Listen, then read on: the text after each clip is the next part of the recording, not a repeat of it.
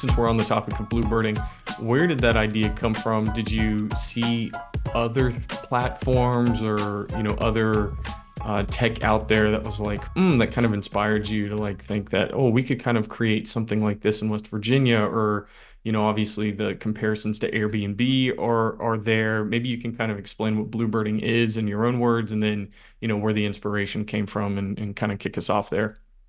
Yeah, great. I mean, so Bluebirding is a SaaS platform, mobile technology uh, that really exists to empower private landowners to list and lease their land for outdoor recreation activities. Uh, that includes hunting, fishing, camping, uh, but also maybe some activities you wouldn't necessarily think of off the top, uh, like bird watching, stargazing, uh, those types of things. And and so the impetus for bluebirding, I can't really take any credit for. Um, the the founder and and uh, chief technology officer Brandon Fitzwater, he's he's based in Virginia. We've sort of adopted him into West Virginia now, but he, he's he's just over the the border in Virginia and. And he developed the whole thing. I mean, it was really his idea, his inspiration. Um, he had seen some competitors out there that were really on the the web space only and he's a software developer by trade and so he thought you know what? I think i could make a, a mobile app that is more intuitive and uh, provides more options and more flexibility than our competitors are doing uh, on the mo- on the web page space. And then um, you know you look at like the what people may consider competitors like airbnb or um, Vrbo or or something like that. But but really, those are are much more um, residential and um, you know properties that folks are really looking for accommodations. Bluebirding focuses on the activity um, and then sort of works its way out from from that. And so I can't take credit for uh, the idea or the implementation really, but I sort of was brought in to the platform because Brandon reached out to me for um, ideas on how to fund um, a seed round. Um, and so I started chatting with him about that uh, at the time, and then quickly realized he needed some support when it came to developing out the uh, MVP, um, getting it to market, um, and and then scaling appropriately. Um, and so uh, I told him he didn't need to raise money yet and that he needed to focus on a few other things. And then that sort of blossomed into me being more involved. Uh, and uh, and then that sort of brought us forward to, to now. Very cool. So, are you finding? I mean, is a conversation with potential, you know, users like if, if the end user is someone that wants to do bird watching, I go in there, I can find some property, I could rent it out, and I can go enjoy, you know, a couple days afternoon with my family and friends doing that.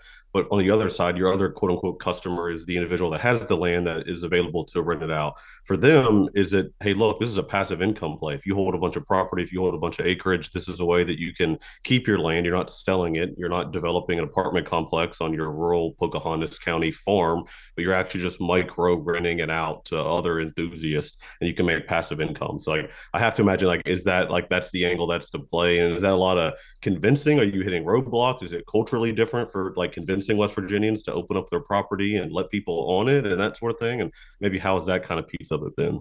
Yeah, I mean, and so you, you hit it spot on. Um, in terms of the property owners, it is a, a passive income play for them, uh, similar to those who are, you know, they they buy up a, a house and they rent it out as a, an Airbnb. Difference here is they already own the land, um, right. and it's a mixed use. Um, you know, a lot of our our lands in West Virginia are being utilized. Um, the distinction with Bluebird is while we're sort of soft launching it here in West Virginia, um, it's a national platform, uh, and so you know West Virginia has kind of been our our family and friends market. Uh, we sort of have pushed it out a little bit in this market. We've had conversations with various groups, tourism and, and Department of Tourism and, and other things to uh, to start to promote it here because we do view it as a West Virginia company. Um, but this is it's a national platform, and so we're uh, starting the process now in Q1 of, of 24 to uh, we're going to do a little uh, seed round of funding and then really start to do some marketing and promotion uh, in in the early part of the year. But to to better address your question, Coop, um, Yeah, it's been a little bit culturally difficult here just talking with folks. I mean, they want to do something with their properties, um, but there's a little bit of a technology gap. There's also just an understanding of how the the process works, and so um, we've we've had some some good conversations with um, property owners, but we're we're finding that um, a lot of our really interested um, potential hosts are folks who own campgrounds um, or own properties that they're already using for some sort of uh, commercial application, but they don't have a great way of you know extending that market. And so again, if you're a campground, you may do okay renting out your camp spaces in the summer. If you're in the New River Gorge, uh, you probably don't have that difficult of a time. In the off season or uh, catching folks that maybe aren't their first look is not camping in a campground.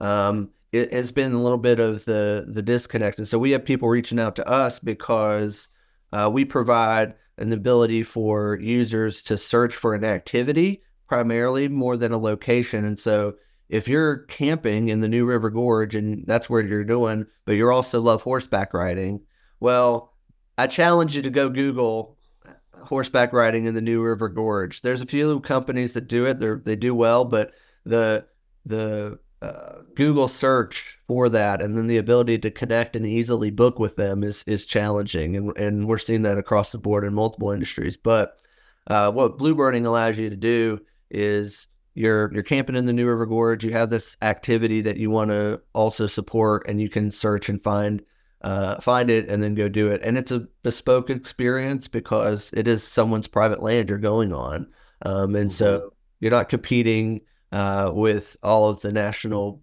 park visitors or uh, you know if you're fishing no every, ask any fisherman they don't want a lot of people around right? So some of our public streams and things are great but at the wrong time of year they're crowded.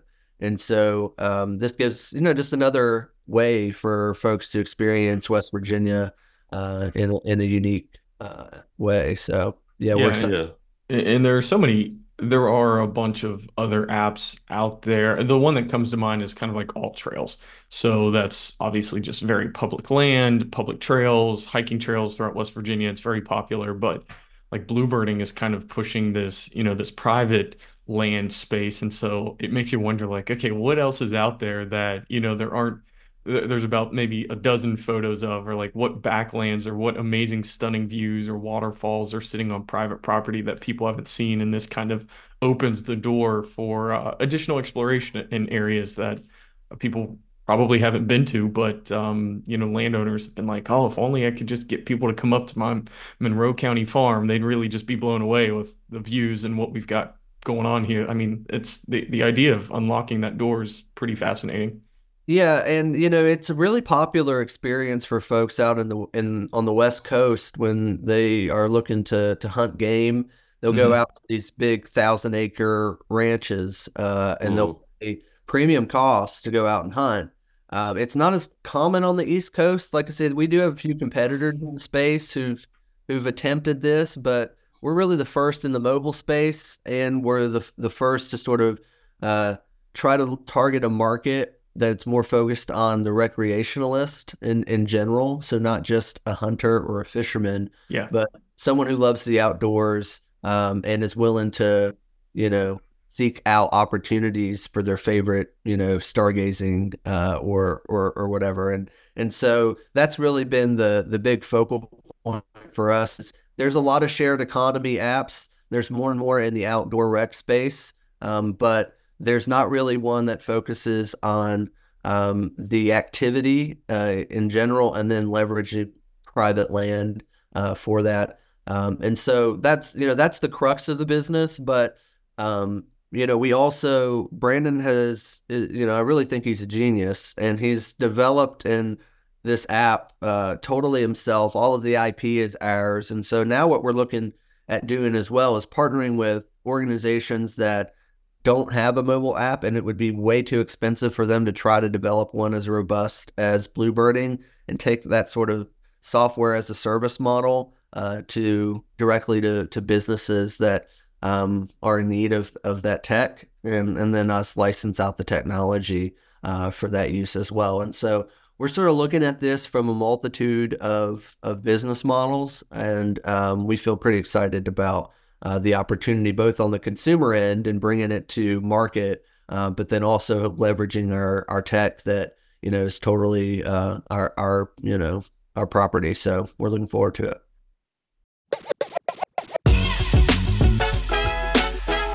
All right, everybody, thanks for tuning in to this episode of the Mountaineer Media Podcast. Wanted to take a quick break to tell you about our guy, DJ EJ. So, we've got the Almost Heaven Classic coming up this year, New River Gorge region coming off the heels of a super successful year one. We're super excited for year two. But part of the reason that we felt like year one was so successful was because of our partnership with DJ EJ. He really helped elevate the vibe. Everybody walked away from the event saying, man, the vibe, the energy, the ambiance in the room was unparalleled on Friday night's networking event, and we want you to have that same feeling. Cooper, EJ, man, he really set the mood for us there. He did, and I think it can work for other people's businesses. So, like CJ said, you know, lights, music, uh, the overall feeling of your event has to be curated. It has to create the ambiance. You can't just rely on it just happening because people walk in, it's awkward, it's stale, it's quiet. You don't want that at your event. You want people talking about it. You want the room buzzing, and you want the collateral afterwards with people posting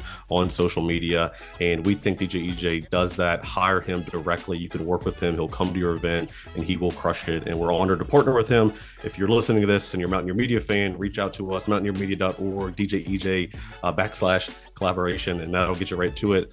Just hit us up on social media. We'll find you. We'll connect you with DJ. Thanks for listening to the Mountaineer Media Podcast.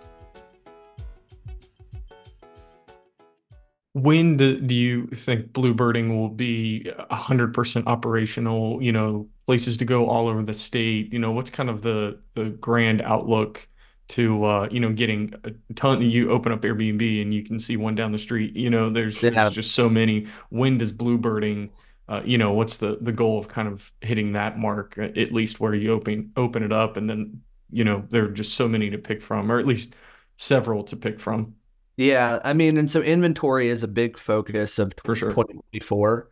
Um, obviously, the app is cool, it's slick, but if you don't have the properties to support the activities, then yeah, you know, kind of defeats the purpose a little bit. And so, you know, it's a big focus for us now. As I say, we sort of just focused last year on getting it done and getting it in the app stores, which we were able to do in I think end of October of 2023. Um, and so this year, it's really more about building inventory. It's it's you know doing the whole um, marketing and PR campaign. I mean, mm-hmm. un- unfortunately, um, you, you, know you're not going to get your name out there uh, too much if you don't do that. So we're looking again at a, a, a seed round of funding for early this year. We have uh, you know some already committed uh, to invest in that, and um, so we'll we'll do a marketing campaign and and really try to get it out to people. Again, West Virginia is sort of I'm viewing it as our test market. Uh, we have the activities, we have the natural raw beauty uh, of our landscape, and I think we have property owners here that are looking for uh, ways to capitalize on the outdoor industry, but don't maybe have a, a good vehicle in, in order to do that. And so, bluebirding, I, I see it as a, a good vehicle for that. Um, for the activities that we support, but also for things like farming. Um, and so, you know, while our primary focus is that outdoor recreationalist coming to the area, there's a real need in in West Virginia and around the country for um, agricultural, um, you know, focused businesses to be able to list their property mm-hmm. uh, and be able to, you know, whether that's pasture lands and they're just trying to get somebody to lease it um, or another application. And so we're sort of uh, throwing that you know a broad stroke at, at what we're focused on, but we're kind of providing the the platform and um, sort of nurturing different opportunities uh, to to leverage bringing folks onto it. And so, uh, big big marketing push this year, uh, as well as further developing out the tech and and you know making sure that as we scale, uh, we're able to support a growing number of users. You said something interesting early on, Peyton, and um, you know, you, when the individual who founded it was talking about you know seeking funding, you said, well, maybe you're not quite ready for that, and you you got that experience and insight from you know spending a few years uh, down at the Country Road Angel Network, working with the NRGDA. Talk about that. You went to Marshall University. You're a fellow alumni. Randy Marshall just inducted in the College Football Hall of Fame. But you leave Marshall and you spend three years working with entrepreneurs as director of entrepreneurship um, down there in Southern West Virginia, where I have to imagine you sharpen these skills of funding funding and raising and all this sort of stuff. Um, maybe reflect a little bit about on that if you can, and maybe how some of those what you learned down there maybe help fuel bluebirding itself.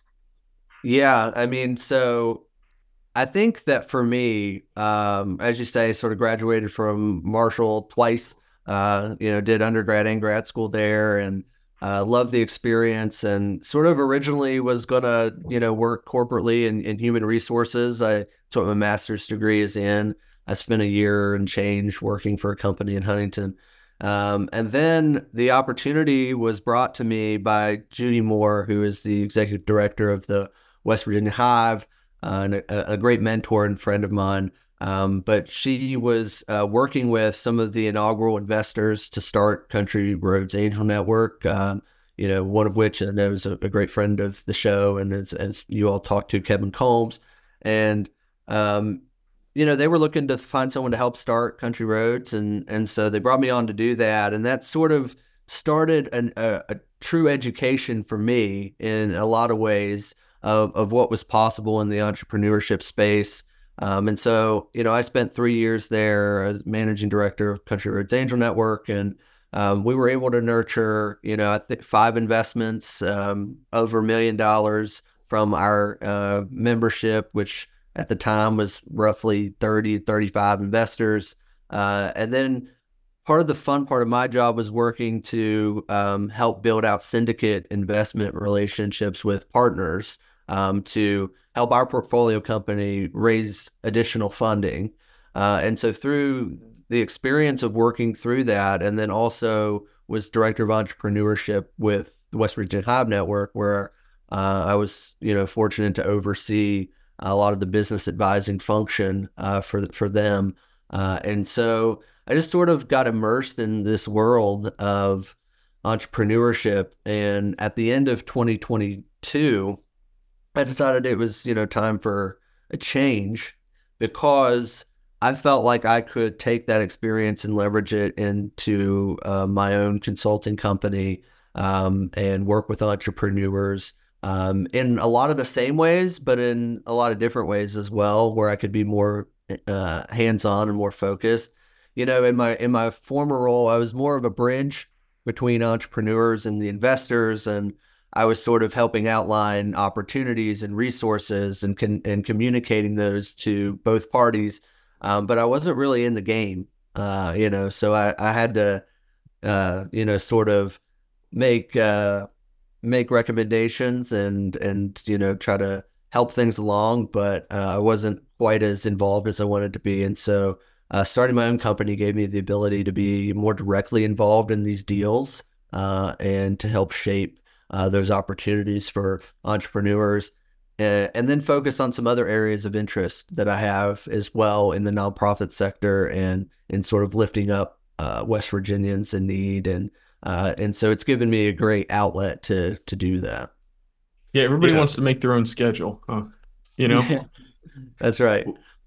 You kind of, well, I mean, you saw the entrepreneurship angle. You kind of became. You said, you know what, I want to dive into entrepreneurship. I think if, if it's no coincidence, I think CJ and myself included with Mountaineer Media is that you get a you get a taste of you know yeah being your own boss, but just the creative execution be like you know i think something and if i yeah. i don't see any other people doing this and if i just fully lean into that all of a sudden three years later mountaineer media is what it is. So i think a lot of people once they see it and feel it and are around it you're like okay wait a second like this is something that i enjoy and, and want to keep doing because you have the the freedom to kind of explore eh, your skills and interests you know as you see fit. Yeah i mean totally and i think west virginia is the perfect place for that.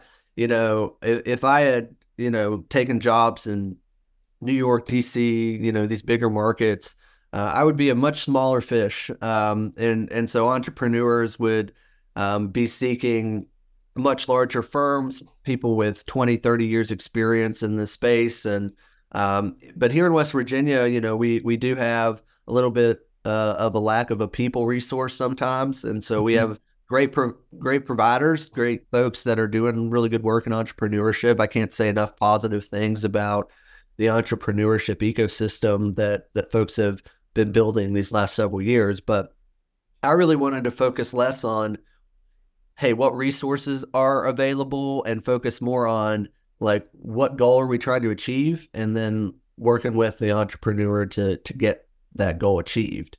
Um, and so I think we have got a, a, lot of great resource partners, but I'm really focused uh, kind of solely on um, looking at what opportunities they're looking at, which a lot of times is fundraising. Like they're trying to raise money and they're trying to find partners in which to do that. Uh, so I can can help facilitate those things, but then also working with them just on like simple things like, hey, I need an advisory board and I don't know what that looks like, and I need to bring right. the right folks to it so that I can achieve X, Y, Z. Um, and that's another thing. The Angel Network uh, who I continue to work with and have a great relationship with. Uh, a lot of the board members at Country Roads Angel Network. Um, and that's one of the things I was able to glean from that experience is just expanding my own personal and, and professional network. Uh, and so uh, just able to work with entrepreneurs and helping them find maybe the right folks to to partner with to push them forward. The fear of trying to do your own thing is something that everybody you know combats with struggles with especially when you try and go out on your own. What were some of those challenges? Like what are the challenges that you see now? Obviously you're still working closely with uh, CRAN and and you know some of the mentors there that you had but what are the you know that that initial fear of like you know what? I think i'm going to start my own consulting group and and just see what happens with that. You know how did you kind of tackle that? And, you know what advice would you try and, and give somebody else? Yeah so you know this kind of my decision to start my own thing sort of um, stemmed from a lot of personal uh, tragedy that happened over the course of 2021 2022 uh, we lost my my stepdad. About eight months later my dad and then about four months after that my grandfather and after wow. that, that much grief and that much loss in such a concentrated amount of time, I just started really evaluating what it was I wanted to do next and um, you know what type of life I wanted to to live. And and so uh, through that sort of evaluation process I I thought you know what? I I think I've got a lot of things to contribute and uh, you know I'm young and I have good ideas and energy. I think now's the time and and so I sort of just took that leap of faith because I felt like it was you know the right time in my life to to explore that opportunity, and so there's a lot of fear in that, right? Uh, when you leave the nine to five and you sort of just decide, all right, well, we'll see what happens, right? Uh, yeah, yeah. Here I am, world, kind of thing. Yeah. Uh, but you know, it, for me, it was a little less of a um, a risk because I knew that I had a few initial clients that I would work with over the course of uh, the early part of last year. Um, and so I thought minimally, I'll just sort of do some freelance work. And I've got a few folks that are already needing some stuff, and and I'll just do that. Maybe I'll uh, you know dive back into some of my HR knowledge and offer some you know freelance service there as well. And um, but then it just sort of blossomed really quickly, and um, you know there was a lot of organizations that I was familiar with, uh, friendly with, and they had uh, some some needs, and it turned into me, you know, getting some some larger clients relatively quickly. Um, and so I was very fortunate, uh, and I think you know my uh, experience with NRG RDA, the Hive, and and Country Roads helped with that because I did lay a foundation and, and build out a network that was you know incredibly um, you know, robust. And so I think that helped me a great deal. But yeah, it was scary. Let's, um, if you don't mind me kind of going back to that, you know, you can clearly pick out this 12 ish month period in your life where that was a huge, huge turning point. You, you know, why did you all of a sudden feel like it was that moment? What was it about, you know, the tragedy and during that period that you were just like, you know what, this is I'm not doing, I'm not living the life that I want to be living. Yeah. This is a step forward that I need to take. What a kind of dive yeah. into that a little bit, please. So, you know, as we were working through. My, I was really close with my my grandfather, and and he was the last one uh, of that that trio to go, and um, which you know you kind of never would expect that. You know, he was 88 when he died, and mm-hmm. so you know you sort of think he'd be the first one. You know, just due to yeah. age. He was he was the last one, and um, we're, I just sort of going through his life. You know, as you do when you're planning funerals and you're going through you know millions of pictures and trying to pick the right ones that you know are are best representative of of their life and and so through that you know I, I was remembering his time in the air force and you know his time as an entrepreneur himself he owned uh, a bar in the 90s uh, and um, you know and then he he got into farming and he just had this full life and basically whenever he had an idea of something he wanted to do he didn't see any limitations at all in, in doing that he just sort of went out and did it and tried it for a while. And sometimes he was successful and sometimes he wasn't. Um, but it's that sort of West Virginian uh, resiliency that you see so much from both the older generation and I still think this generation, my generation, our generation. Um, and so that was a big impetus for me. I just started looking around at his life and thought, you know, he had all these things that he wanted to do. So do I.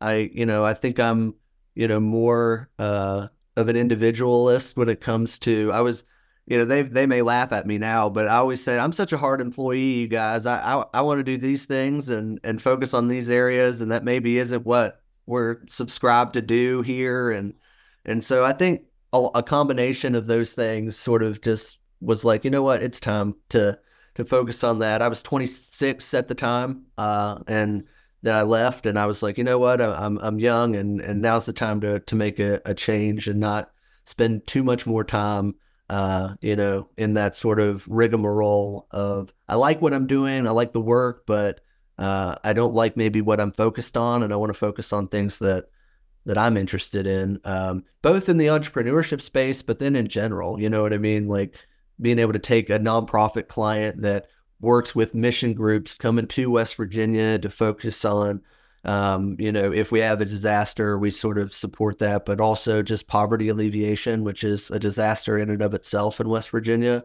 Um, and sort of getting to take the reins of an organization like that um, on a day to day level um, was not, you know, on my bingo card last year, but that that that opportunity came, and I was like, this is just another example of, um, you know, what I'm interested in doing. And I'll tell you, you know, um, one of the big inspirations for me actually at the at the same time was I was reading a lot about Jimmy Carter um, because uh, I think sometime last year it was uh, announced, you know, that he was um, going on hospice. Hospice, yeah. And then he, he was there forever. I mean, yeah. yeah. Like he still is. Yeah.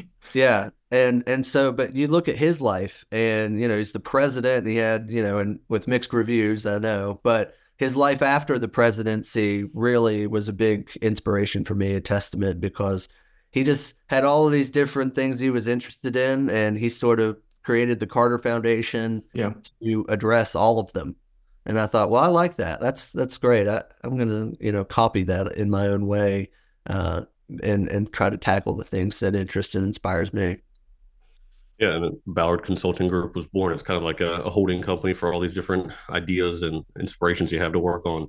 Um, it's neat. I want to get your. Um, I've been thinking a lot of the stuff you said early on. Like you work with a lot of early stage entrepreneurs, and I think, of course, the beautiful thing about entrepreneurship is that you can come at it from a lot of different ways. Some people are in their late forties; they've amassed a lot of wealth. They cash out their four hundred one k and they go all in on something else. Some people are twenty one, right out of college, no money, and they hustle and they build something, and it becomes a big business. So you can enter entrepreneurship through the side door, through the ceiling, through the window.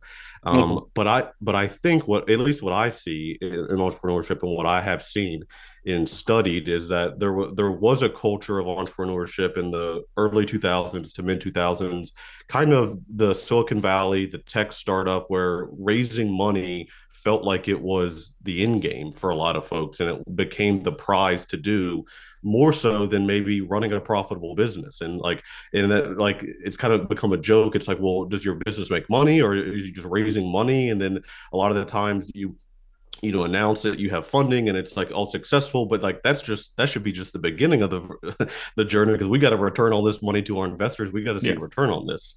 So the con the and then when you drop that down into West Virginia and Appalachian values and complexity, I think a lot of West Virginians might be maybe inappropriately or misguidedly intimidated by entrepreneurship because they think they might need access to hundreds of thousands, millions of dollars of resources before they do.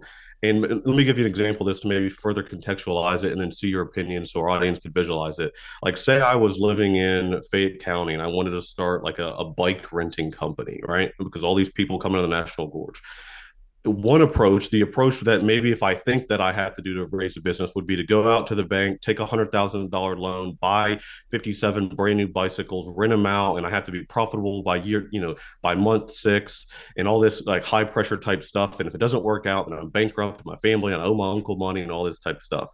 The inverse of that, and then maybe the way that I naturally approach it would be to just rent your bike to your buddy Paul, rent your bike to your buddy Steve, rent your bike to your buddy, you know, Paul's wife, and this all of a sudden four five, six, buy another bike, build it from there, reach a point of okay, this is actually a real thing. I've I've de-risked the situation through just kind of stepping into it like that. Um, and then maybe then you can take it to the next growth. So, do you find with West Virginia entrepreneurship in these early conversations, are people maybe trying to get ahead of themselves, and then that is that becomes a hurdle, but it shouldn't maybe be a hurdle at first. Maybe it should be, hey, look, you got a business idea, go see if you can make a hundred bucks with it. Go see if you can make a thousand dollars with it. That sort of thing. Like, so how do you one feel about that culture of entrepreneurship? I think it's shifting because interest rates have tripled over the last like three years. So I think raising money is much more difficult and practically unfeasible for some people. But what what resonates most with you? And then when you have conversations with early entrepreneurs and guiding them in that early stage, you know, that year zero to year three, year four type situation. Yeah, so that's I mean, I think you hit it spot on with the culture. I mean, I get folks um, on a, a semi-regular basis, weekly even, that reach out and they are looking to raise money. Uh, it's always that, and maybe because of my background and and it, you know, folks refer people to me that are looking to do that. Um, and I always start the same way. It's like, okay, what do you need the money for? Um, you know, I don't ask about their business. I don't even I don't even frankly care sometimes what they're doing, right? I want to know why do you need a million dollars? You know, what's the right. the use of funds going to be? Uh, and if they have a really nuanced answer and they know, then they they're probably someone that's a little bit closer to actually needing the money. Um, but a lot of times it's, oh, well, I, I need to do, you know, I need to grow this business and I'm trying to start this, I'm trying to do this. And it's just a little bit of an education gap on what you actually need the money for. Um, and so I see that a lot. And, you know, one of the things that um, we always used to tell entrepreneurs at the Hive, they run a great program called Co Starters. But in that Co Starters program, uh, one of the, the things that you teach on is to start small and so I still use that principle a lot when I'm advising people, which is I think more along the lines of your the second part of your analogy there. It's like you don't need to raise a bunch of money and go big or go home in entrepreneurship. Um, mm-hmm. you know, there comes a point. There's a there's a line right where you you can just start and and keep going. You know, buy one bike, rent it to your friends, see if there's any demand for it at all. Post it on Facebook, see if anybody you know, in the travel groups and see if, you know, there's anybody that's interested in it. And then as you build a, a business case and then maybe you buy two or three more bikes and then you start to gradually um, work your way into having, you know, a hundred bikes and a big mm-hmm. shop and and all this stuff. But I find that people want too much too soon. Um, and so that's that's one thing. Part of that is everyone thinks that a bank or an investor um, can just sort of write endless amounts of, of, checks, right? And so they they don't do that. Or what we get a lot in West Virginia is, well, is there a grant that I can get to do this? And you know, for for profit businesses, a lot of time the answer is no mm-hmm. grant. Um, and so um, we I struggle with that in general, but I think on the whole, this issue is more of an educational one for uh, West Virginians. I don't think that we have done a, a fantastic job in the entrepreneurship space of talking about different types of capital and what those capital it's capital stacking like what do you need this funding for? Who are the best partners to go out and, and get funding? And um, what is sort of what checklist do you have to have in order to know um, you know when to approach the bank or when is it time to go to an angel group? When is it time to go to a venture capitalist um, those are things that i don't think that we have done a, a great job educating folks on. Um, and a lot of it is because we we haven't had a whole lot of private investment in West Virginia until the last several years with groups like you know CRAN, Mount State Capital, and and and some of these other partners. There's a new angel fund, 304 AF, uh, that's out there, and and so that we're starting to to see some of of those types of funding be more uh, at least uh, advertised, but folks don't really know what it is and how to access it and and and and so that's some of what I'm trying to do with my clients is, you know, someone comes to me. A good example, you talk about return of investment. One of my clients is a, is was one of the CRAN uh, businesses um, that they invested in, and and then when I went, um, you know, sort of independent, they became a client of mine to look at raising additional money. Um, they knew they had to repay their investment to CRAN, um, and they knew also that they needed some operational uh, money. And so they were like, you know, I know I'm going to need some things. I don't know exactly what I need in terms of capital or what would be good. Do I just open up a, a Series A funding round and, and raise $2 million? I don't think I'm ready for that. But if that's the next move, then I'll do that. And, and so a lot of my work with them was just on like, okay, where's your business at? What are you looking to do in the next couple years? And we decided it was going to be best for them to just get another SBA loan, uh, you know, and sort of, uh, you know, compile all their their debts into one loan, and then we were able to pay CRAN back their initial, uh, you know, investment and and and those things. And it just is more nuanced, I think, than oh, I need a million dollars. Let me go call everyone in West Virginia that could possibly give it to me. Um, mm-hmm. that's sort of there's a part of that I love, like that grind, that hustle that entrepreneurs can have, where they just start beating down doors and and try to find one, you know, that you know works. But um, I think that that attitude could be somewhat counterproductive, um, and I think it's better to know sort of who the best partner is, what type of funding they have, and you know when it's best to to access it versus just sort of throwing spaghetti at the wall. Getting their hands on any million, yeah, makes sense. I mean, the good news, in my opinion, is that one, I think you're right. I think the information gap is still there, and it and it's through folks like you. It's through consulting groups. It's through partnerships and collaborations with organizations. You know, Advantage, uh, you know, W, Marshall, all these programs to speed up that education gap. But the good news, when I think about entrepreneurship in light of West Virginia, is that I think we actually fit culturally more into the what I think is maybe the the safer, less risky way to approach entrepreneurship is being resourceful. It's renting your bike to your buddy and building from there. I think a lot of West Virginians, if they could see entrepreneurship through that angle, then it would click a little bit more because that kind of just fits into just mountain mountain living, resourcefulness, you know, friendliness, you know, solving a problem, helping your neighbor. Like it fits into those things. You're just layering on top a couple different systems and processes, and you're building a business.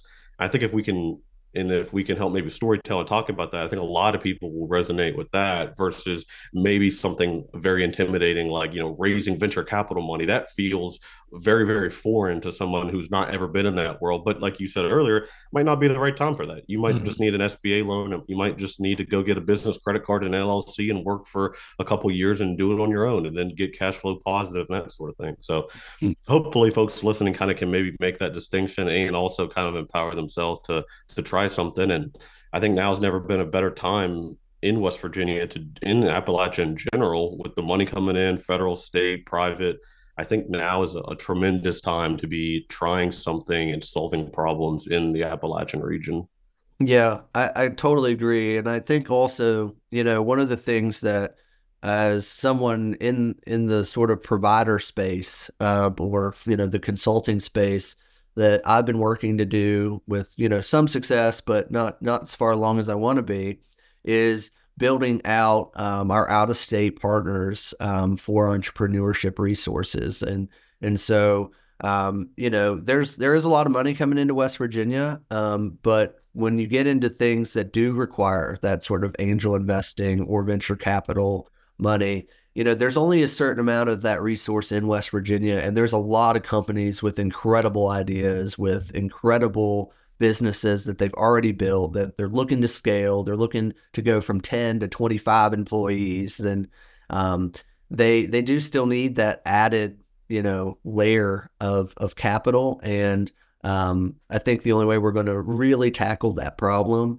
uh, in in a more tangible way is not to think that we're just going to be able to print more and more money here in West Virginia, um, but it's to you know extend outside of West Virginia uh, and build those relationships. And a lot of providers are working to do the same thing.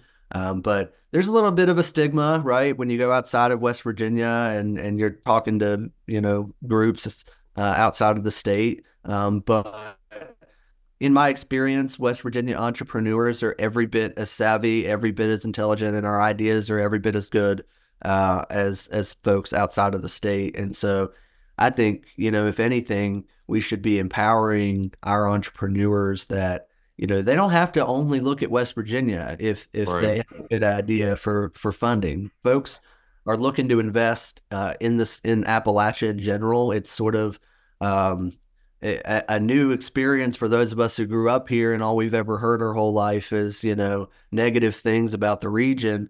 Um, but it, it seems like investors and post COVID have, have kind of been woken up to um, the possibility in Appalachia and places like West Virginia that have been ignored for so long.